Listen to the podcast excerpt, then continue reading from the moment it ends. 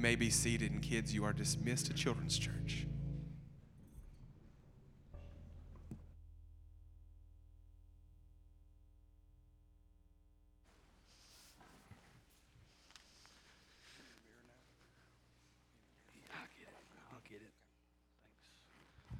All right. Good morning. Good morning. Um, appreciate your prayers this morning. I'm super, super excited. Uh, also a little bit nervous. Um, you know, sometimes when you have the opportunity to, to, to preach different places, uh, you know, I tell people I love to go out to other churches and preach because it's really freeing to just go in and just hit them hard with the gospel. And if people are mad, who cares? You'll never see them again. You don't go there. You've never, you haven't been there before. But then when you preach at home, it's tough. Because it's like, well, if people are mad today, I'm going to have to go to church with them next week. And they're saying, oh, I can't, I can't believe Daniel let that guy up there. I hope he never makes that mistake again. Uh, or whatever it is, you know. So it's intimidating to be at home. And it's even more intimidating when you have a message that's difficult. Uh, sometimes you get to get up here and you get to say, hey, man, God loves you and He wants you, and, and you just need to be saved, and God's going to bless you and take care of you and your family and whatever you're struggling with. He's going to build you up and He's going to make something out of nothing. Praise God, ain't He good? Let's go. And that's easy. It's easy. And it's true, but it ain't the only truth. Sometimes God wants to take you from where you're at and He wants to make you into who He wants you to be. And to do that, sometimes He has to carve off the rough edges a little bit, all right? So to me, this is one of those messages that when I've been working on it for months and months and just waiting for an opportunity. And then when Daniel approached me about doing it, I said, ah, I think I'm going to preach something different because I don't know about that. That's a true story. Because when I first did it, I thought, man, people need to hear this. But then as I dug into it, as I fleshed it out, as I put it to paper, I said, God, I needed to hear that. I didn't want to hear that. That was for everyone else. And he said, it's for you. But maybe everyone else too. So this morning, I want you to turn me to John chapter 8. Um, and yeah, a lot of people are asking, well, what are these rocks? What are these stones for? And, and you know, we'll get there. But I understand that it's a very, very rookie mistake to give people anything that they can throw at you when you're on a stage, even more so when it's something that could hurt. Okay, so I recognize the error of my ways. Hopefully, you choose to not throw them at me this morning, but if you do, Lord knows that I've probably deserved it at some point, if not today, at some point in the past. So, we're in John chapter 8. Um, going to be a fairly familiar story for some of you, uh, maybe most of you, but I hope that when we're done today, you're going to look at it not just as a story, um, but as a pattern for what our lives should look like. So if you found your place in John chapter 8, we're going we're going to pick it up here. I don't know if y'all can see that. I'm not good at technology. So uh, anyway, hopefully, hopefully we can see it. So here's what it says. It says in John chapter 8, starting in verse 2, it says, Early in the morning, he, being Jesus, came again into the temple, and all the people came unto him, and he sat down and he taught them. And the scribes and the Pharisees brought unto him a woman taken in adultery. And when they had set her in the midst, they say unto him, Master, this woman was taken in adultery, in the very act. Now Moses in the law commanded us that such should be stoned, but what sayest thou? This they said, tempting him, that they might have to accuse him, but Jesus stooped down and with his finger wrote on the ground, as though he heard them not. So when they continued asking him, he lifted up himself and said unto them, He that is without sin among you, let him first cast a stone at her.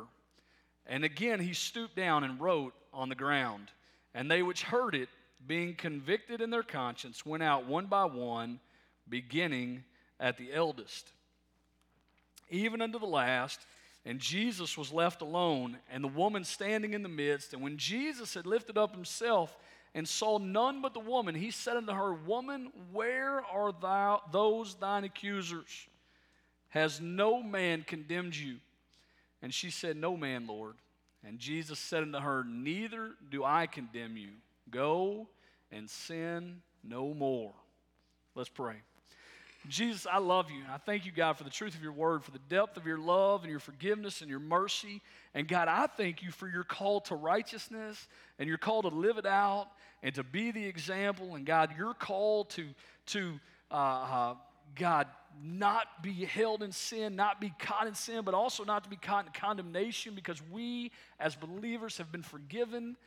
God, we have received your mercy and your grace, and Lord, we should walk as people who are no longer bound by sin, but who are bound by your Spirit. And I pray that we'll walk in Spirit, and we'll walk in truth, and we will worship in Spirit, and we will worship in truth, God, because you didn't condemn us when you could have. Lord, I pray that we'll walk in that truth this morning, God, and that we will encourage and help others walk in that truth as well. We love you, Jesus. We love you. Just pray you'll meet with us this morning in Jesus' name. Amen. So, as you read this story, uh, I'm just going to tell you today's, today's going to be a little different.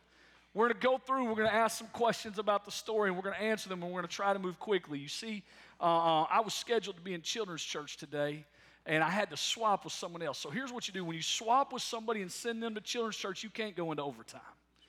Okay, you can't do that because they're bailing me out. I can't get, you know, they don't get two for one here. Okay, I got to be I got to be respectful of their time. So we're to answer some questions about the story, and then we're to look at our role and where we're at, and then we're going to say what do we do next. Okay, so it's going to be a little bit. We're going to be in sections, and I'm going to try to move through the facts quickly and the questions quickly so that we can spend some time on our hearts because knowledge puffs up, but the Holy Spirit draws us to Him and to change and to action. So it's not just my goal to give you some random knowledge this morning. It's my goal for you to walk out of here a different person so that we're equipped to go about God's business this week. Amen? Okay, so here's some facts. Here's some breaking down the story. My first question when I read the story is where is the man? Okay? So if if this woman was caught in the very act of adultery, she was not alone. Right? There was a dude involved here. So where is the man? And these guys, these Pharisees, these puffed up, hypocritical, church going, Jesus hating people, they come and they say, Look, Jesus, you're teaching all these people here in the temple, but we got a question for you. This woman, was caught in adultery just now. We pulled her out of the bed and we brought her to you. And the Bible says, God's word says, the Old Testament says that she should be stoned. Okay, so they did what people often do, especially self righteous knuckleheads. They took and they distorted the scripture to fit the narrative they wanted it to fit. You know, the Bible doesn't say that if a man and a woman are caught in adultery, the woman should be stoned. It's not what it says. In Deuteronomy chapter 22, verses 20 through, through 24, it very plainly lays out that when you're caught in adultery, now listen, we don't live under the law, but the law's still there, okay? So that's a whole nother message. We're not there, but but but we're not gonna spend time, but but some laws still apply, okay? So anyway, so when it says that when a man and a woman are caught in adultery, that they are both to be stoned. One place it says they're to be killed. In verse 22 and in verse 24, it says that they're to be taken out of the city and they're to be stoned. Both, them, they, two folks, right? That's not what they brought. They brought one. So where's the man? Where's the man? Okay? So I don't know. We don't know, but I have some speculation. And it's fun to play with stuff like this. Okay, where was he? Well, I don't know. Maybe he was one of their buddies another scribe, another Pharisee, that it would not look good if we brought this guy because he's one of us. Right? We can't take him down there because that's going to make the church look bad. That's going to make the temple look bad. That's going to make the Pharisees look bad. They're going to they're we're righteous. This woman, she's expendable. She's not that important. So let's go trap Jesus with her. But bro, you get out of here cuz you're making us all look bad. Well, that's exactly the opposite of what scripture says. Scripture says that judgment should begin in the house of the Lord. if we don't hold ourselves to a higher standard than the world holds themselves to, then what are we doing here? We're wasting our time. We're called to do more, to be better, to go further, to give more. But that's not that's not what I see here. I don't know if it was a scribe, but that's a possibility. They were protecting their own self. Maybe he paid them off. Maybe he said, "Whoa, guys, I know we're both supposed to be stoned, but you know, here's a, here's here's some cash. Take her. She ain't got much. That's why she's here. I did the same to get her here, probably. I don't know. Right? And I wasn't paying her enough for her to pay you off. So here, don't take me. I don't know. That's a possibility. Maybe, and this is what I think is probably the most likely answer, either one or three, maybe he was in on it to begin with. Maybe they said, hey, look, we got to catch Jesus. What we need to do is we need to catch somebody in adultery and take them to the temple. And if Jesus says stone them, then all the people will be less enamored with him because, you know, I mean, we're, he's having people stoned. And if he doesn't say, then we can say, well, he's a, he's a heretic because he's going against Scripture. So what we need is we need one of you guys who maybe, you know, isn't as morally upright as the rest of us to have an affair with this woman.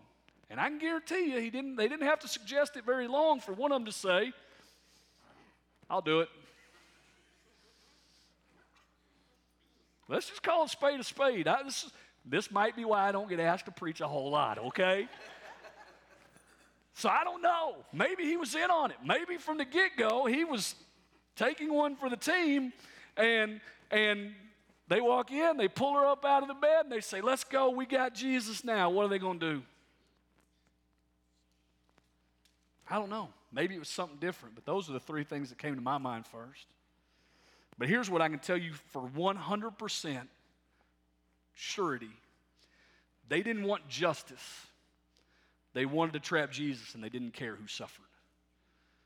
Man, you want to know why the church is known as a place where well, I can't go down there because so and so goes to that church. You want to know why people say, well, well, I know some Christians and they're some of the crankiest, meanest, nastiest people I know. It's because oftentimes, as Bible believing, proclaim Bible believing, church going Christians, we're not looking for justice, but we use God's word for other things. Mm. Listen, church, if you want to continue to cripple the work of God, continue to use God's word to catch people. Now, listen. God's word, God is about justice, and God is about, about doing things right and being the right way.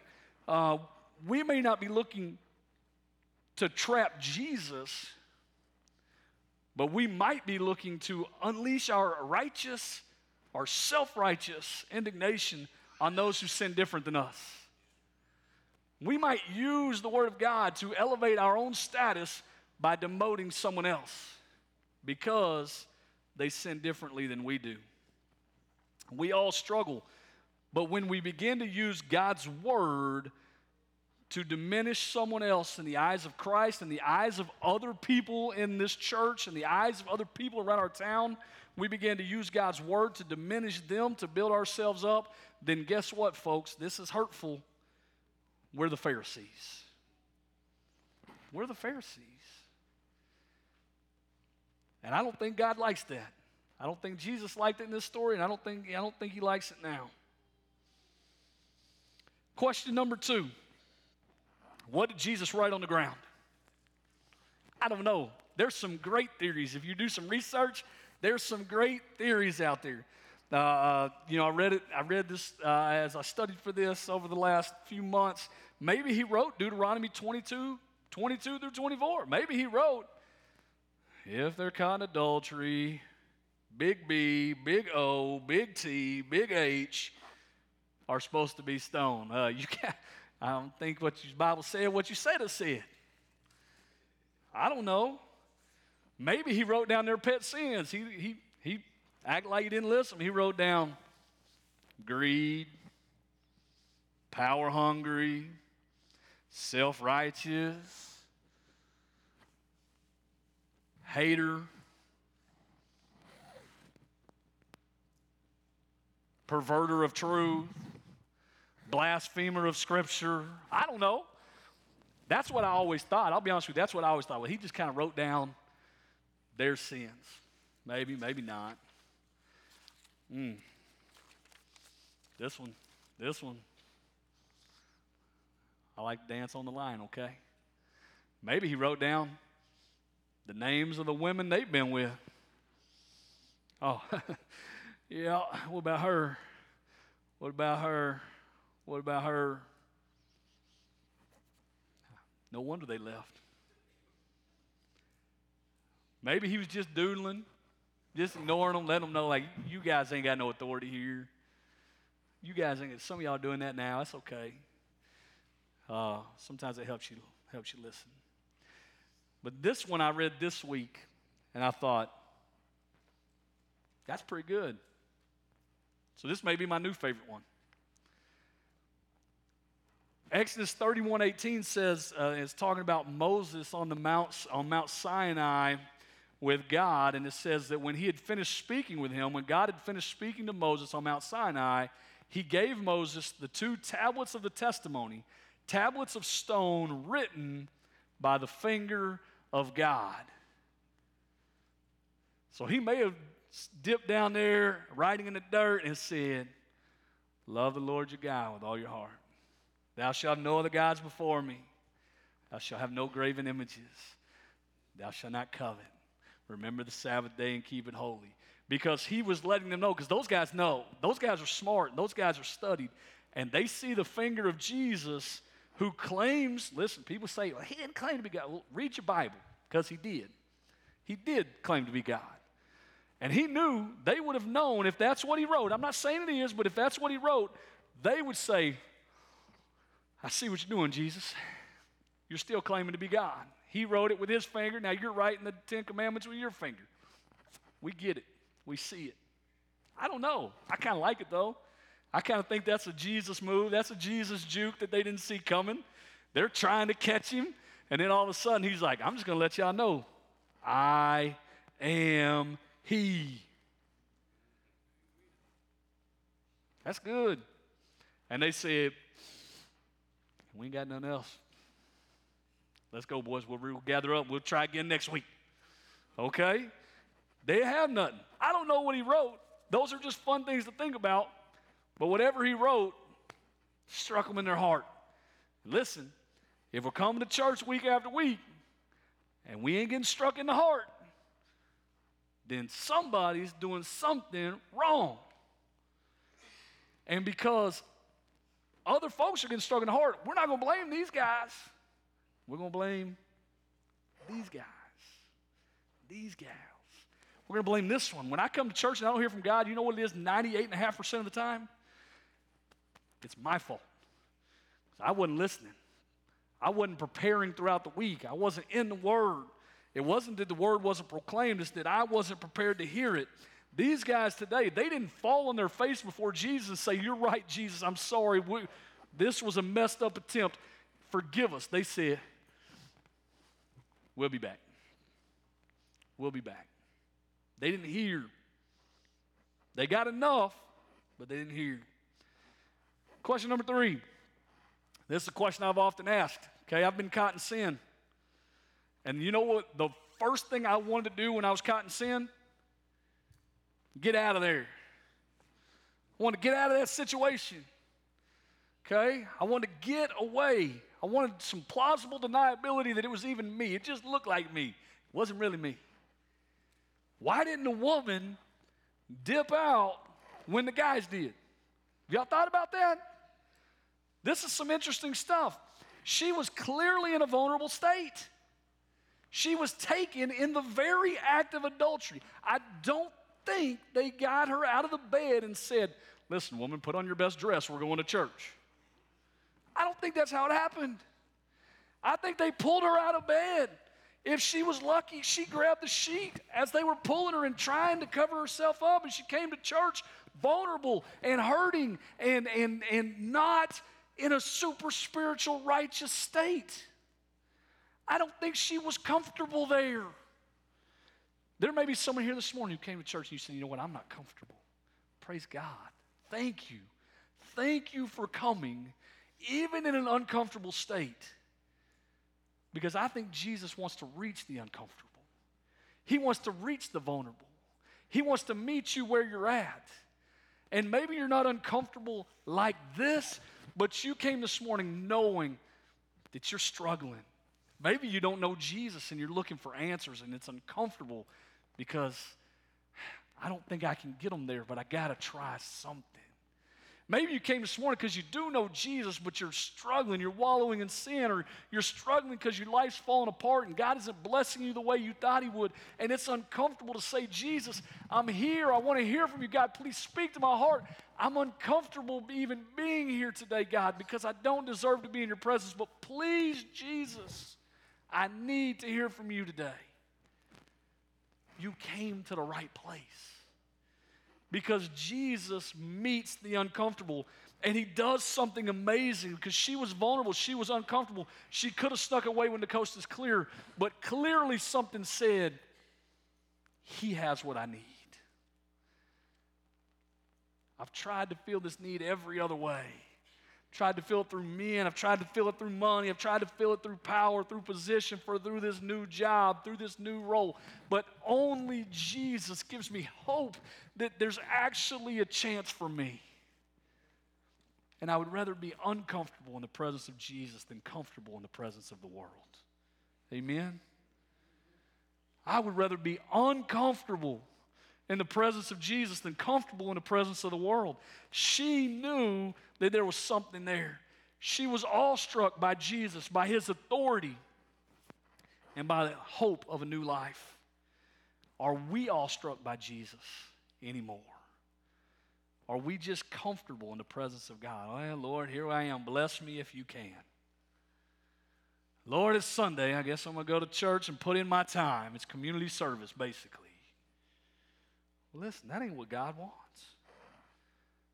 God wants you to be laid bare before Him. Quit hiding behind self righteousness. Quit hiding behind, I looked the part. Listen, you may fool everyone in this church, but you ain't fooling Jesus. Let's come to church with a desire to be better. And you say, well, right now, Dusty, things are going in my life, well, going good in my life. Well, praise God. They can go better. Right now, I'm taking my walk serious. Good. We'll keep striving to take it serious, or else it won't be long until you look back and say, I missed it when I was there. When I was on the mountain, I missed that feeling. Why didn't she dip out? Because she knew that even in that vulnerable state, Jesus was going to do something special for her. Now, here's the last question about this story, anyway. Is Jesus condoning a sinful lifestyle? I, I like to use this story and every, you know, America's favorite verse, Matthew 7 1, judge not lest you be judged. America's favorite verse, completely misused, contorted, and, and turned up. And I, man, I'm going to tell you, Daniel preached on Matthew 7, and I'll never forget that picture from the slide with the railroad tie coming out of that guy's eye. I'm scarred for life but it's a good scar because I need to remember that. The very verse that the world uses to well, judge not lest you be judged, you shouldn't be telling people that that lifestyle is sinful, is actually the one that's saying, you know what, that lifestyle is sinful, and I need to address myself so that I can help my brother, help my sister, help that lost person come to know Christ. I want to help people come to know Christ. I want to. So why can't I do it more often? Well, usually it's because I'm walking around with a plank hanging in my eye telling someone, hey, you need to get right with Jesus. And they say, bro, you need to get right with Jesus. Facts. I do. Here's what we need to understand is Jesus condoning a sinful life? Is Jesus saying, you know what, what she did ain't that bad. That's okay. It's okay you know, I mean, she was born like that. She just had a desire. I mean, if she has a desire, then God wouldn't have made her with that desire if He didn't want her to fulfill it. Well, that's funny because Romans 6 says that just because I know Jesus, should I continue in sin? And this is their wordage. This is strong. God forbid. God forbid that I continue to walk in my desires because, well, I was made that way. Well, it just felt right in my heart. Well, y'all know what I say. I love to tell you what Scripture says. Scripture says the heart of man is deceitfully is desperately wicked and deceitful above all things. Who can know it? Quit following your heart. Church, if I could tell you any of you, take anything away from this morning, quit following your heart. Follow the Spirit. There's a reason that Jesus breaks our heart of stone and puts a new heart of flesh in us. That's the Holy Spirit. Stop following your heart, start following the Holy Spirit. That's a whole nother message. I'm about to get fired up, okay? I apologize. I got you. We're, we're, like, listen, we're at least one eighth of the way through, okay? So we're good. We're good. This same idea can be found in John chapter 5. Jesus heals a lame man, and he finds him in the temple later, and he says unto him, Behold, you have been made whole, but sin no more, lest something worse happen to you. We were not saved to continue on in sin. We were saved so that we could live righteously and in fellowship with Jesus Christ. And Jesus says to this woman that people love to leave off, He says, Look, who's condemned you? She says, No one. And He says, well, I don't condemn you either, but that's where a lot of people like to stop the story but Jesus said, Where are your accusers? Well, they're gone, Jesus. Well, I don't condemn you either. The end. Except it ain't. It ain't the end. He says, I don't condemn you. Go and sin no more.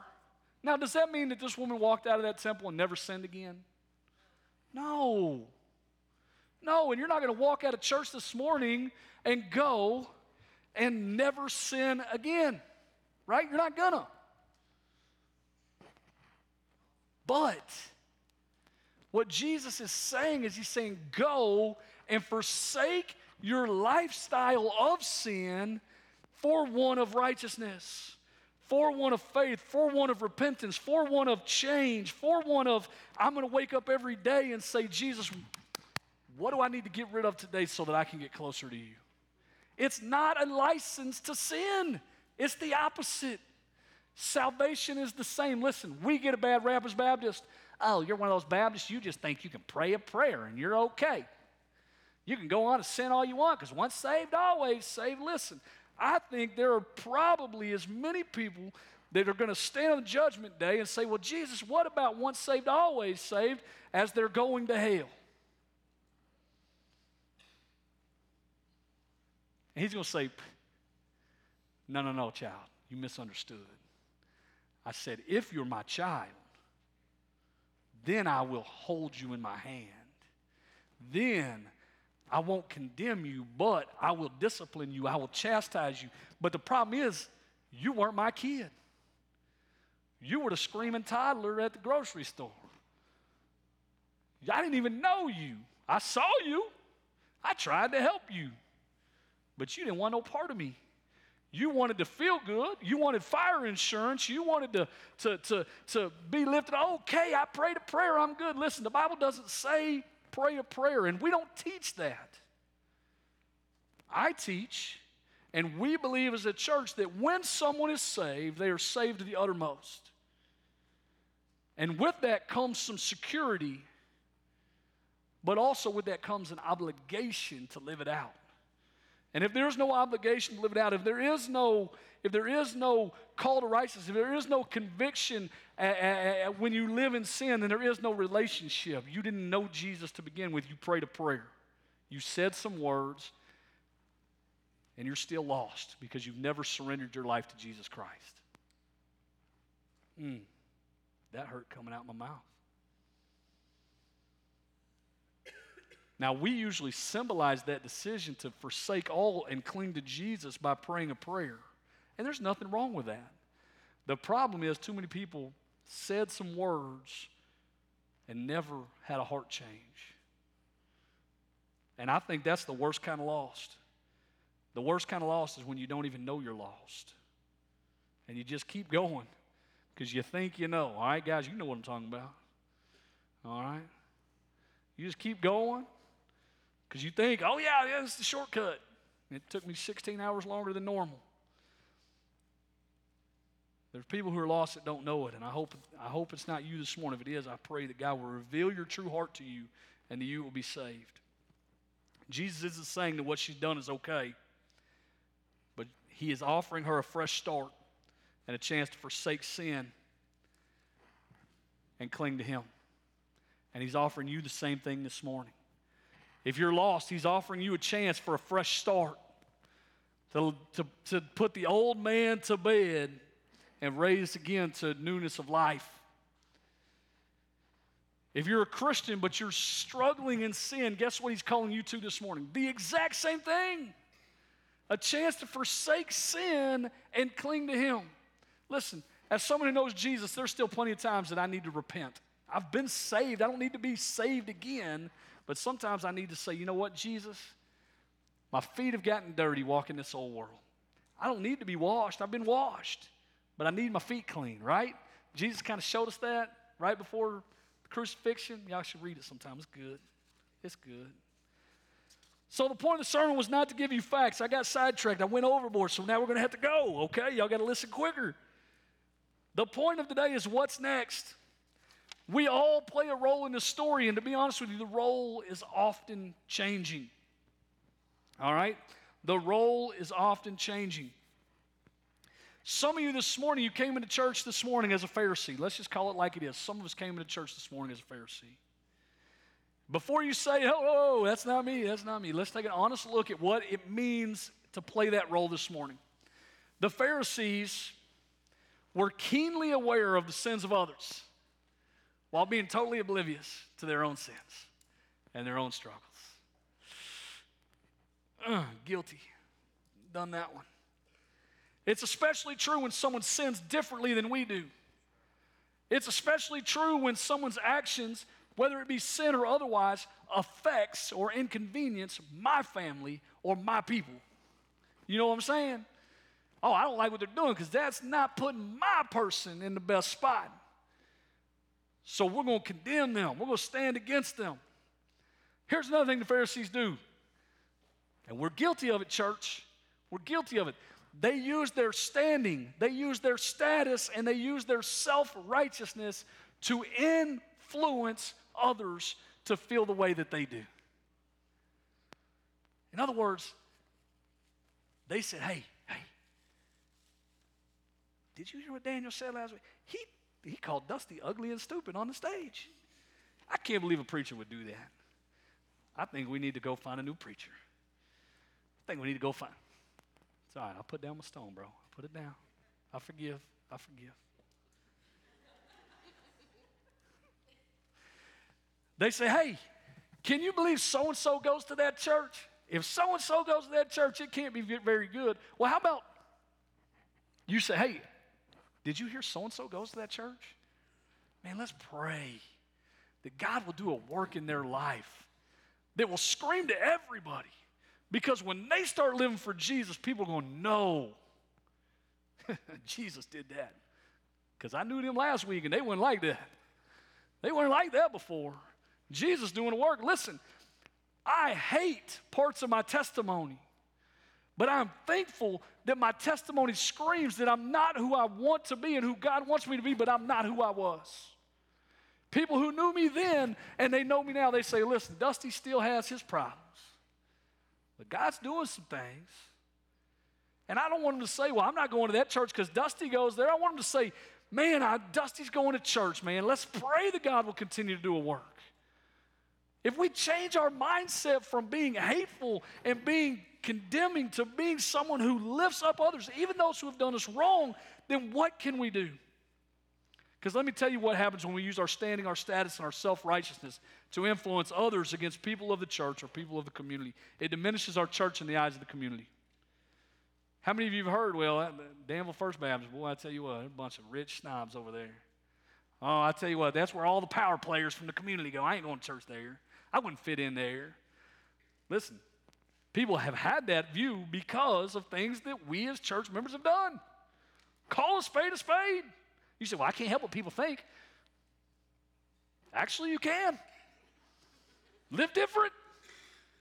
It's not hard. Sometimes you got to go apologize. Say, you know what? You think that about this church? Because I was doing that and I'm sorry. That's uncomfortable. Good. Praise God. Be uncomfortable. It cripples our personal testimony, our ability to reach the lost. Listen, I tried this as a teenager. I would go hang out with my friends and do what they did. And then I would say, hey, come to church with me. And they would say, uh, okay, we'll go to church, then we'll go do whatever. And I'm like, yeah, of course. As long as we go to church, it's cool. Well, that's stupid. That's not right. That's not right. It cripples my ability to reach the lost when I look just like they do. It distracts us from dealing with our own sin because we're focused on someone else. You want to know why so many Christians are still wallowing in their own sin? It's because they're too busy looking at everyone else's sin. And boy, if so and so would just do this, boy, I tell you what, our church would be so much better if them deacons, our church would be so much better. Well, listen, how about you say this church would be so much better when I start doing what I'm supposed to do? Hmm. Maybe the worst one of all destroys the person that's caught in sin.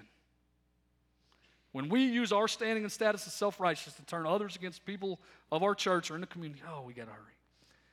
It destroys the person caught in sin. Our goal when dealing with people caught in sin should be to restore the sinner to Christ. That's the message Daniel preached from Matthew 7 several months ago. Get the plank out of our eyes so that we can restore the brother to Christ. Not so we can point their sin out, some of us are still doing, okay, I'll get this plank out just so I can tell them about their sin. No, it's I'm going to get this plank out so that I can restore my brother or sister to Christ. We destroy the person caught in sin. The world is lost, dying, and going to hell because we're too busy throwing stones at each other and the world to do anything productive for the kingdom. The world's not drawn to that. When the church is the most hard place to get along with folks, why would the world want the church? And if we're the bride of Christ, I think he, he hates that. I heard it recently that it's hard to throw stones when you're busy washing feet. Let's get that, church. It's hard to throw stones when you're busy washing feet, right? If I'm down here washing feet, even if I could throw it, I ain't gonna have much power. If we get busy washing feet and quit throwing stones, we'd be more effective. The world will be drawn to Jesus when they see us loving like Jesus. Sin is still detestable to God. There's no doubt about it. And it should be detestable to us as his followers. But when we focus on it, it becomes hard to share the love of Jesus. The focus of Jesus was not on the sin, it was on his love. Now, he called them out of sin, but he did it through love. Maybe you feel like the adulterous woman, you feel outcast, you feel condemned. Uh, you're here for a reason. You are loved right here. Jesus already proven that. Romans 5 8 says, God proved his love. He demonstrated his love while we're still sinners, Christ died for us. John, 1 John 1 9 says, If we can sit, co- confess our sins, he is faithful and just to forgive us our sins and to cleanse us from all our unrighteousness. Repent, turn from your wicked ways, surrender your life to Jesus, and then go and sin no more. 2 Corinthians 6 2 says, Today is the day of salvation. So maybe you feel like the adulterous woman. I'm telling you, there's, there's salvation to be had. I feel like the last one, and then we'll have our invitation. The place that where I feel like most of us probably are or have been or will be at some point is we're really a combination of the two. We're a Pharisee and we're also the adulterous woman. Because I'm going to tell you right now, there's no one in this world that condemns me more than me. There's not. I have a standard for myself that I miss every single day, and I'm keenly aware that I ain't doing it right all the time. I think Jesus is calling us to lay those stones down too. I've gotten to a place in my life where it's pretty easy for me to not throw stones at most people. But I'm always throwing stones at myself.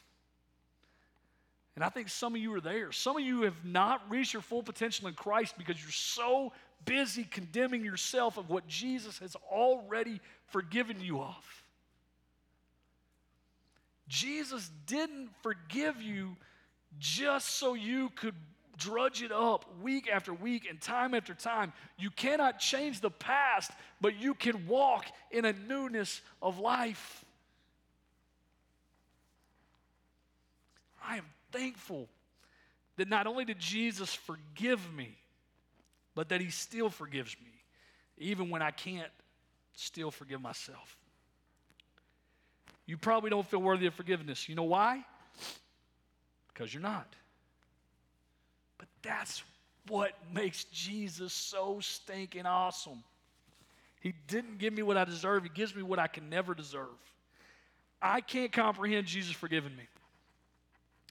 But I know this He called me to forsake my old life to live my new life. And it would be stupid for me to hang out in the cemetery with the corpse of who I used to be and miss out on who He's calling me to be.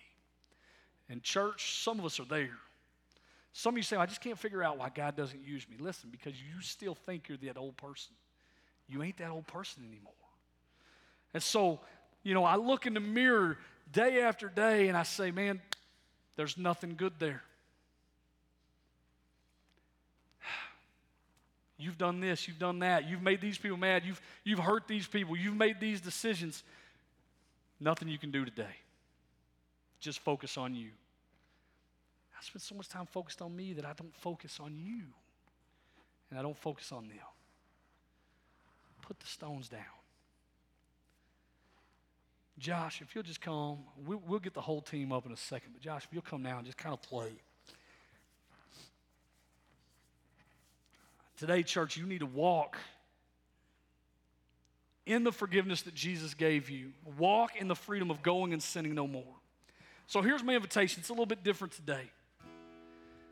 For some of you, and this is multiple layers, so hear me out. Okay, hear me out because some of you may need all these layers, some of you may only need one. Don't, don't tune me out. We're finishing up here with the invitation. I want you to take that stone that you picked up today. I want you to hold in your hand. Someone say, Oh, these stones, they're dirty. Yeah, yeah, they are. Because they are. I could have washed them, but why? Lugging that stone around is dirty. It leaves a mark, it gets stuff all over you. So, praise God. You can wash your clothes, it'll be all right. It's a symbol of what you're going to do next. Somebody here may need to accept Christ. You may need to take that stone and you may need to come up here and lay it on the altar and say, Jesus, I acknowledge this morning that you didn't condemn me when you could have.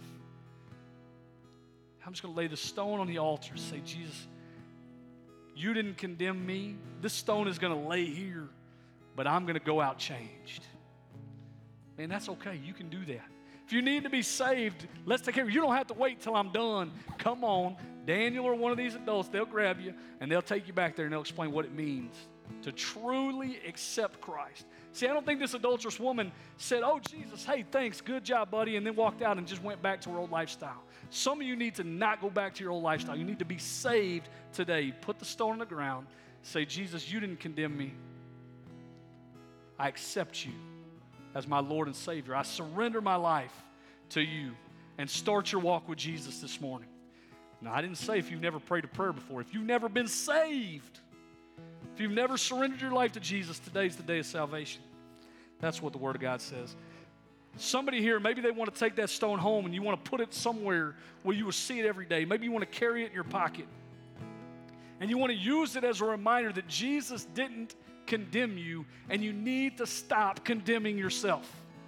That Jesus has forgiven you and you need that reminder. And every day when you see that sitting on your bathroom cabinet, or every day when you put it in your pocket with your keys, you say, you know what, today I'm going to walk in the newness of life. I'm going to go and I'm going to sin no more. And I'm going to be productive for Christ because Jesus could have thrown this stone because I deserved death. I deserved hell. I deserved to be lost. But Jesus had a better plan, and I'm going to walk in it. Maybe someone here today needs to bring the stone up on the altar. That's a hard one. And you say, man, I'm going to relieve, I'm going to, I'm going to, I'm going to release the shame and the guilt that others have placed on me. I've let others define who I am. And I'm going to lay this stone down as a symbol that what they think of me and my walk doesn't matter because Jesus said that when the Son has set you free, you are free indeed. Amen. So you need to come up here and you need to lay it on the altar and say, you know what, today I'm just saying, Jesus, I'm, I'm not being defined by everyone else. I'm being defined by you and your salvation. I take back the power that I've given to those who said I wasn't good enough because Jesus said I'm good enough. I take back the power those who said I would never amount to anything because Jesus said I was worth dying for. I take back those who said I, I, I, was too dirty, I was too far gone, I was too sinful, I was too lost because Jesus said no one is so far that they're out of God's reach. And today, I won't be defined by my addictions. Today, I won't be defined by my failures. Today, I won't be defined by my past. And I may not be able to change people's mind, but I know that their opinion doesn't matter because Jesus said, Where are your accusers? They ain't here. They ain't here. Jesus said, If they don't, they didn't condemn you, neither do I, child. Walk in it. Now, this next one's probably the hardest one of all. You say, Well, Dusty, that was pretty hard. Listen, this may be the hardest one. Some of you need to take that stone you need to walk up to a brother or sister, maybe today. Maybe you need to pray about it a little bit first. Maybe you need to write it down because it's going to be hard for them to hear. You need to walk up and you need to hand it to them and say, you know what? I've been carrying this stone around waiting for a chance to throw it at you. But I don't have that power. I'm sorry. I'm sorry that I've condemned you because Jesus said, You're not condemned. I'm sorry that I've made things tougher on your walk with Jesus. I didn't deserve to have that. I wasn't worthy to carry that stone. Only Jesus was. And He said, It ain't mine to throw. Now, don't miss here. Don't mess this one up.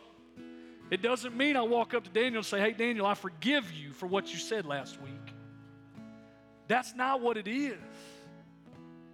It's Daniel, I'm sorry because I've condemned you. And I don't care what you've done. Jesus didn't condemn you, and brother, I'm not going to condemn you because I love you and I want to love you like Jesus. You want to get serious about what our church can do in our community? Quit throwing the dang stones and go hand them to the person and say, I love you because Jesus loved you, and I've been playing the role of Jesus, and that's the only role in the story that I can't relate to. Want people to take our church serious? Be a church that lives that out every day. People will be drawn to that kind of church because there ain't a lot of those churches around. I've thrown too many of these things in my life. And I've carried them waiting to throw more, just looking for my chance. And Jesus said, Dusty, you're the last person on earth that should throw a stone at anyone. Your friends, your family, your coworkers are lost and dying, going to hell, and you're lugging around a stone? Gosh, church. Be different. Be better and know that when I say that, I'm talking to me first. I can't throw it at that guy. I can't throw it at those folks. Lord, just do whatever it is you want to do move on hearts. But help us be obedient today, whatever that call is. Maybe it's something I didn't even mention. Whatever the call is, God, help us to be obedient. Because, God, your word promises that when you are lifted up, all men, all women, all children will be drawn to you. God, I pray that we won't just lift you up on Sunday morning, but we'll lift you up every single day of the week. Let us lift you up in our jobs, in our homes. Lord knows I've failed, but Lord, let us lift you up at sporting events and in meetings. Let us live different because we don't deserve to throw the stone. We don't deserve the mercy of not having the stone thrown at us, but yet, Lord, you give that to us. Do a work that only you can get credit for, Lord. Have your way in this invitation. In Jesus' name, amen. Go ahead and stand.